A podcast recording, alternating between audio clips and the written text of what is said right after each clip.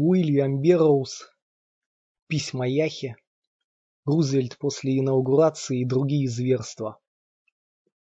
Сразу же после инаугурации Рузвельт появился на балконе Белого дома, одетый в пурпурную тогу римского императора, ведя на золотой цепочке слепого беззубого льва. Из переносного громкоговорителя он кличем Борова призвал членов своей избирательной команды подняться и принять назначение. Члены команды устремились вперед, хрюкая и визжа, как свиньи, каковыми они и являлись.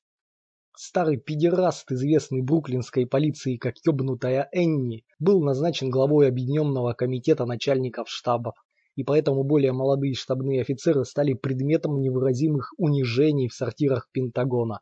Дабы избежать их, многие установили отхожие места в своих офисах. Трансвеститу Лиззи перепал пост библиотекаря Конгресса, она немедленно запретила доступ в здание лица мужского пола. Всемирно известный профессор филологии попытался войти в библиотеку, попал в лапы стоявшего на часах национального гвардейца, но, впрочем, отделался сломанной нижней челюстью. Библиотека была отдана на растерзание лесбийским оргиям, которые Лиззи именовала ритуалами висталок. Ветеран нищенской братьи был удостоен звания государственного секретаря и, пренебрегая высоким положением своего офиса, вымогал в коридорах государственного департамента пятицентовики и даймы. Бухалов Митрошный Слим узурпировал офис заместителя госсекретаря и в качестве главы Министерства иностранных дел устроил на банкете в шведском посольстве разрыв дипломатических отношений с Англией, когда английский посол потянул на него, термин Бухаловов, обозначающий проснувшегося пьяного, когда ты шаришь по его карманам. Лонни Сутенер стал послом по особым поручениям и отправился в дипломатическое турне с 50 секретаршами, осуществляя свою презренную торговлю. Исполнитель женских ролей, известный как Эдди Леди, возглавил комиссию по атомной энергии и обязал физиков вступить в мужской хор под названием «Атомные малыши».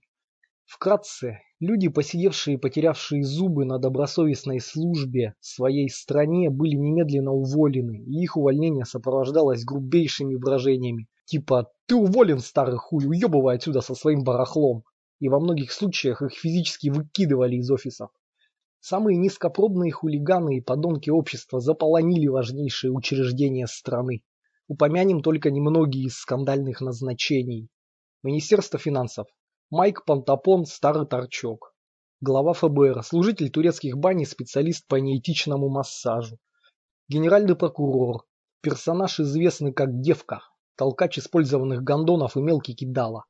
Министерство сельского хозяйства, люк, полосатая зубатка. Забулдыга из Пиздвилля, Алабама, 20 лет в стельку пьяный на перегарике и лимонной вытяжке. Посол к Сент-Джеймскому двору. Плакса Уилсон, который выбивал свои деньги на дураколы разводя фетишистов в обувных магазинах. Главный почмейстер, малыш сифилистяги, старый джанки и неисправимый мошенник, в настоящий момент работает над фишкой, известной как «вытащил это из глаза». Помещает фальшивую катаракту в глаз дикаря, дикарь на языке мошенников лох. Дешевейший трюк кидал. Когда Верховный суд отверг некоторые законы, сотворенные этим гнусным сбродом, Рузвельт настоял на том, чтобы августейшие особы под угрозой немедленного разжалования до служителей уборной Конгресса одна за другой подверглись совокуплению с пурпурно-жопым бабуином. Так что почтенные заслуженные люди опустились до объятий развратной рычащей человекообразной обезьяны, в то время как Рузвельт, его проститутка-жена и ветеран подхалимажа Гарри Хопкинс курили общий кальян гашиша и наблюдали за прискорбным действом с непристойным гоготом. Судья Блэкстрэп скончался на месте от ректального кровотечения, но Рузвельт только рассмеялся и сказал грубо. «Еще немного туда, откуда это течет». Хопкинс не в состоянии себя контролировать, катался по полу в льстивых конвульсиях, повторяя «Вы убьете меня, шеф, вы, вы убьете меня!» Судье Хококтон Сволу обезьяна в порыве страсти откусила оба уха, а когда верховный судья Говард П. Херингбоун попросил освобождения от должности, оправдываясь своим геморроем, Рузвельт жестоко заявил ему, наилучшее лекарство от геморроя хуй бабуина в жопе, правильно, Гарри? Правильно, шеф, я ничего другого не использую. Ты слышишь, что тебе сказал человек? Шлепай свою изъеденную молью жопу на стул и выкажи посетившей тебя обезьяне немного южного гостеприимства. Рузвельт назначает бабуина на замену судье Блэкстропу, выбывшему по болезни. «Я должен запомнить это, босс», — говорит Хопкинс, раздражаясь громким грубым хохотом. И с этого времени заседания суда проводились в присутствии визгливой обезьяны, срущей, сущей, мастурбирующей на столе и нередко прыгающей на одного из судей и разрывающей того в клочки.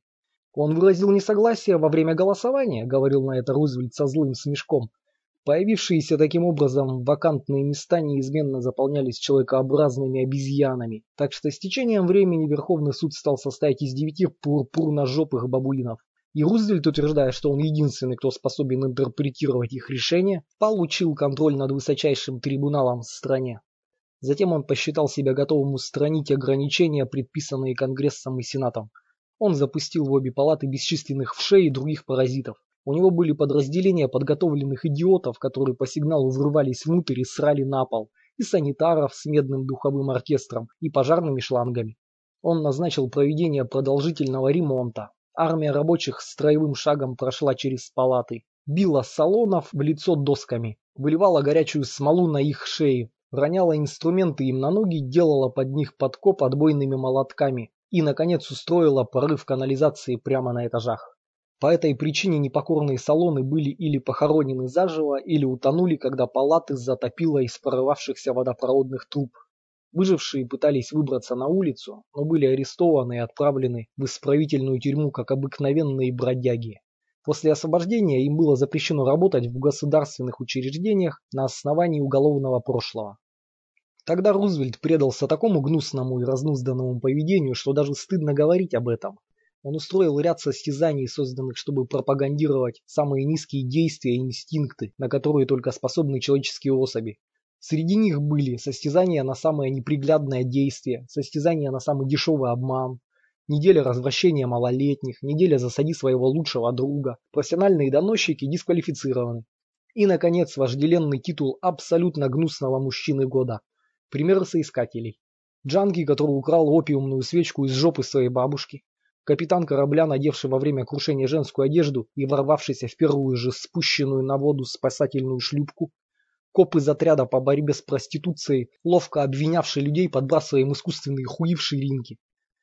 Рузвельт был охвачен такой ненавистью к роду человеческому, что пожелал разложить его вопреки всеобщему одобрению.